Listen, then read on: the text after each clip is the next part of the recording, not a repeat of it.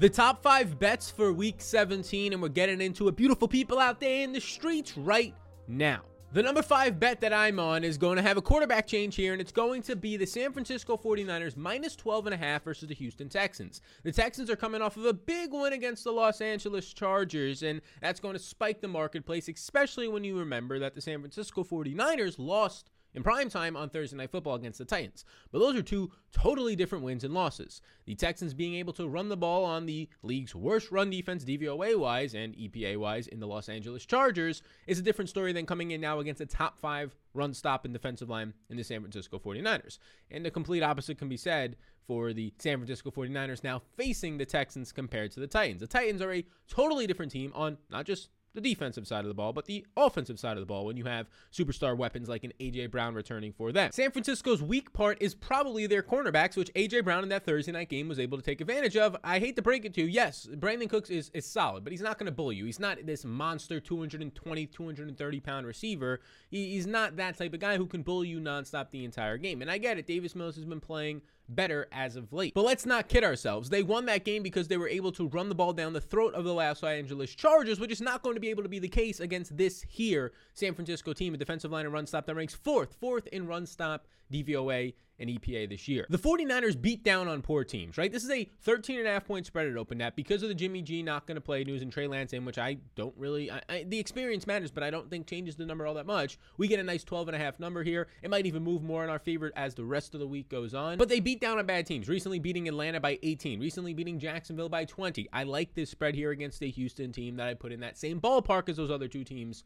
mentioned. You get one of the best, if not the best, rush offense in the NFL now going up against a bad bad offensive defensive line, bad defensive line, if you will, all capitals B A D. And that Houston defensive line right now ranks 31st in tackling, 30th in run defense EPA. It's going to be a good spot for the top five rush offense in the San Francisco 49ers. We take them minus 12 and a half. The number four top bet of the week, we're going to Vegas and Indy, and there's a quarterback possible situation going in. Carson Wentz originally was going to be ruled out. The new changes to the NFL COVID C19 protocols is now going to make it so that Carson Wentz could return by Sunday if his symptoms get better. Either way, I don't care. I like the under on this game. If Wentz is out, we like it even better. I like the under 45 as of this recording, and this is going up just a couple of minutes and hours before it goes out. So right now, under 45 in this game. There's a lot of reasons why. It's not just, and honestly, the quarterback thing didn't even spark this. I like this before the Carson Wentz news came out. I, I prepped this video, and now we're here still, and it's a similar to under. It does mainly become a bet on if whoever is starting at quarterback for the Colts can move the ball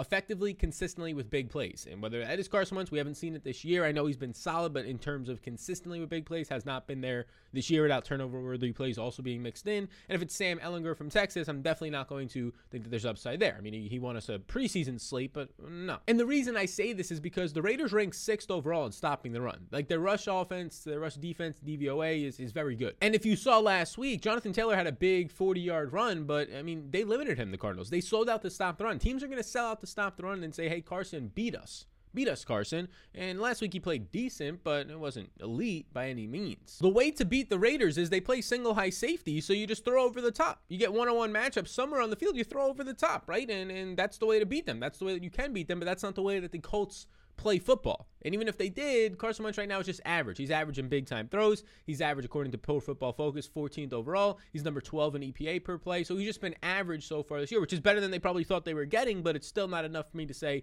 oh, yes, I think he's going to propel a 24 point scoring offense, 27, 28 point scoring offense for the Colts today. And then you look at the opposite side of this equation. So that's the reason why I think that they're going to be able to bottle up to an extent. Even if Jonathan Taylor goes for 120 yards, I, I don't care as long as he's not scoring five touchdowns. Just keep that clock churning, keep the pace going. The Colts are the slowest paced team in the NFL right now. We love that for the under. And on the other side of this game, the Raiders, I put out a tweet earlier this week. Follow me over there at Sal Vetri DFS. I mean, what you're getting right now is a team that is totally different. No Ruggs and no Waller. And I don't think Waller's going to play this week. We'll see. But this is a awful team. The upside from this team is completely shot. It's all Josh Jacobs now, like you saw last week, having like a career high rushing. This Raiders offense has not scored more than 17 points in the last month. They have scored 15, 9, 16, and 17 points. Carr, Derek Carr is 35th in deep ball percentage the last four games without Ruggs and without Waller. And during that time, they're averaging about 14 points per game. 35th in the NFL out of 32 starting teams in deep ball percentage. There's no downfield, no big play upside. He was top three in that category the first six weeks of the season. I like the under. No big plays from either team in this game. We take the under. The Trey bomb, the Trace, that's number three, best bet of the week. To the beautiful people out there, hey, the number three bet, another under. Another under 45. It just so happens to work out that way with yet again some teams from the same division. The Los Angeles Chargers here and the Denver Broncos under 45. These guys played earlier this year, and that game also went under 45. But there's a lot of reasons I like the under 45 here. I mean, you just saw the Houston Texans do whatever they wanted last week against the Chargers on the ground. And although Brandon Staley says they have to evaluate the defense and change that, I don't know how much you're going to change in about a six day period. So we know Denver's game plan going into this one. We know that they're going to probably try and run the ball a whole lot. No matter who's back there or quarterback for them, it's not really going to move the needle in terms of their team total over. They're going to try and run the ball with what they have decent tight ends, a stud young running back in Javonte Williams, and Melvin Gordon, who for some reason, because he's older, people don't like him, but he's continuously being effective for them. And when Rex Burkhead goes for 120 plus yards and a couple of touchdowns, yeah, it makes Melvin Gordon look like an absolute superstar walking into this week. The first two times that these teams met, Denver wins 28 to 13. It goes under this 45 that you're looking at right now. Denver only throws 25 times that they don't have to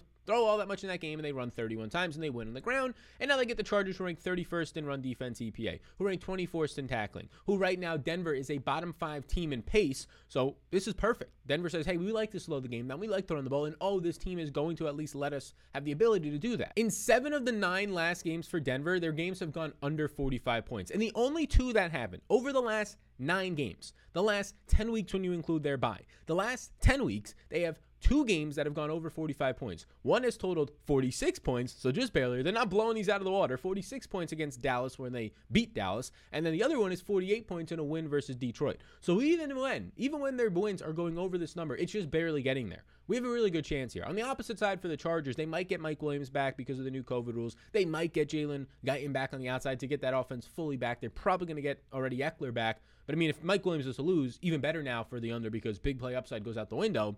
But we do like what we're seeing here. And Patrick Surtain will be out there. Seeing Mike Williams can hold that down for the big play upside. We're mainly banking on the fact that Denver, they dictate the pace of the games that they play in, and they're going to be able to maybe better than ever in this matchup like they did the first time because of that Chargers run defense. And as we transition into bet number four, I want to give you all a free bet up to $100 for your props this weekend. So be sure to take advantage of it using the code SAL. I took personally, this is a prize picks. It's an over under on player props. They are the best in the industry. It is not even close. So many options to choose from, and it is legal in way more states Florida, Texas, New York, wherever you might be. It is legal there. So, Check it out. Use the code SAL. You get a free bet up to $100. I take Antonio Brown over 75 and a half receiving yards and David Montgomery over 64 and a half rushing yards. I have Antonio Brown projecting out for 98 receiving yards, so 20 plus yards over this, and I have David Montgomery for over over over 80 rushing yards, so I have him for about 20 yards over that. These are my two favorite props as of right now on the board. You can take them. You get a free bet up to $100 to tail this if you use the code SAL on prizepicks.com. This is indeed a limited time offer, so be sure, be sure to act not now,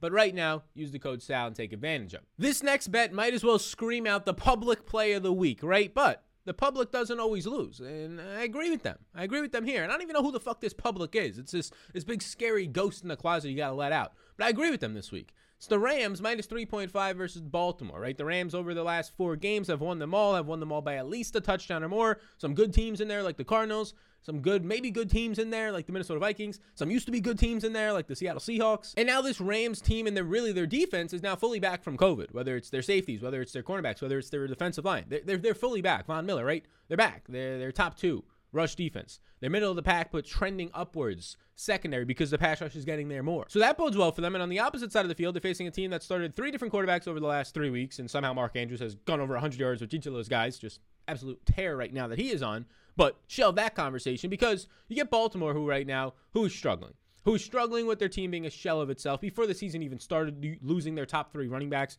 to just injury after injury after injury, to losing Marcus Peters early on. And since then, the secondary has only continued to drop. They've been down Lamar Jackson, of course. Their backfield right now looks like a geriatric center with Devonta Freeman and Latavius Murray back there. So it's just a shell of itself. And all of this means how are we getting a minus 3.5 spread? How? I mean, I know that this is a situation where they're going on the road. I understand that if, if we even believe in that home field advantage anymore, it doesn't seem like it for how the Ravens have been playing lately. But when you're looking at this matchup for Stafford, his top three receivers, Tyler Higbee, and you see that this Baltimore secondary this season is in the exact same category, the exact same area as Detroit, who has no cornerbacks, as Jacksonville, whose cornerbacks are very suspect, and the New York Jets, and then they're not generating any pressure, being bottom half of the league at generating pressure. It doesn't help that secondary. How does this not turn into a situation where the Rams can do whatever they want. You flip the script to the other side to the Rams, and yeah, without Darrell Henderson, they might go to run the ball more with Sony Michel as they have been for almost the last month. And even if that's the case, I think they find success there as well. You had to play action passing more efficiently and more effectively, right? And you get a situation where the Rams rank so far number three in neutral pace this year. If they're ranking number three this season in neutral pace, that's going to open up so much opportunity for them in this game. Whether it is they're down a touchdown, whether they're up by three and they can quick fire. Where on the opposite side, Baltimore currently ranks right now bottom five in the NFL in pace. So when they get down, it's really difficult for them to mount the comeback. It's really difficult for them to finish that comeback off, which gives us even more faith in the Rams. They can score quick and make up points quick. Baltimore can't. You have more outs with the Rams at this minus three and a half point bet. And you might go back and you might look at, oh, but over the last eight games, there's a trend. The Ravens have kept five of their last eight games within three points. But you look at the teams they're facing the Browns, the Bears, Pittsburgh's in there. I know the Packers are in there. The Packers, who kind of let up in the second half, played a lot more soft shells against Tyler Huntley, who might start this week if Lamar can't go. But we can't start looking at that trend and then compare this this healthy Rams team on a four game win streak, we can't compare that team to the Browns, the Bears, the Steelers. We, we, just can't. It's, it's not even worth mentioning the trend. If you want to compare it to a one game sample of the Packers, it's a different story. But again, that's a one game sample. So give me the Rams minus three and a half for you beautiful people out there. We're going to stamp it on our forehead, public play of the week. But hey,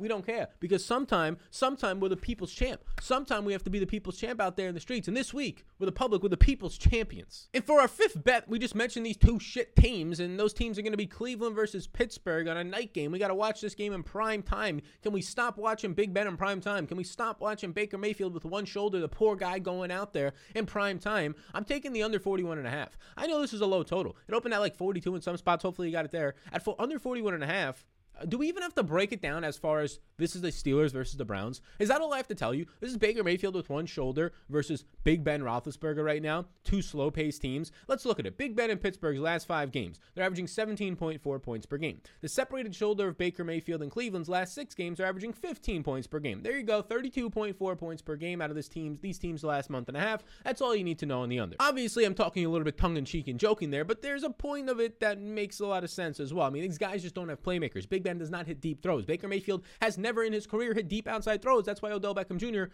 is not there. That's why Donovan Peoples Jones last week was running down the field and, and three times the ball's overthrown. One time he has to try and make an acrobatic dive and catch and he gets credited with a fucking drop. The first time these teams matched up, it was a 15 to 10 victory. It was very slow paced and sluggish. I expect the same. Steelers' run defense is not great, but they were able to bottle up they didn't have Kareem Hunt, so he'll be back for this one. But they were able to at least bottle up what you were getting out there out of Nick Chubb, D'Ernest Johnson, Demetric Felton, 21 carries, 86 yards, and a score on the ground. Cleveland ranks top five in rush offense DPA. The Steelers are borderline bottom five in defense there. So Cleveland's going to try and run the ball. I mean, that's their whole entire offense. It's the only reason why they were in the game. I can't believe they didn't keep running the ball against the Packers. They probably would have had a chance at a game winning field goal on that final drive.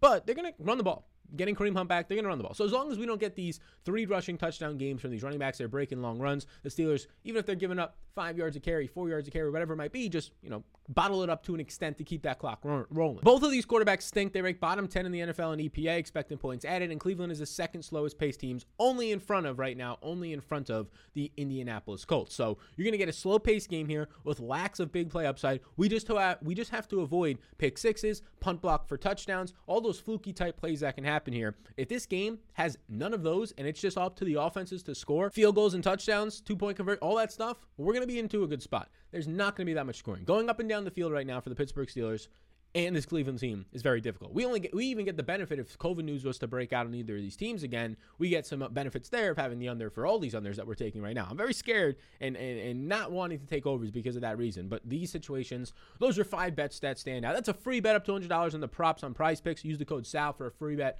up to $100. The bets are back. The playoffs are here. The best bets video will be here every week now that Thursday night football is over, and we got the bandwidth to crank these out. So thank you for being here. I appreciate you all in advance. My name's Sal Vetri at Sal Vetri DFS on Twitter. And I'll see you all when I see you, gang. And I'll see you in the next ones. New videos on this channel drop every single day.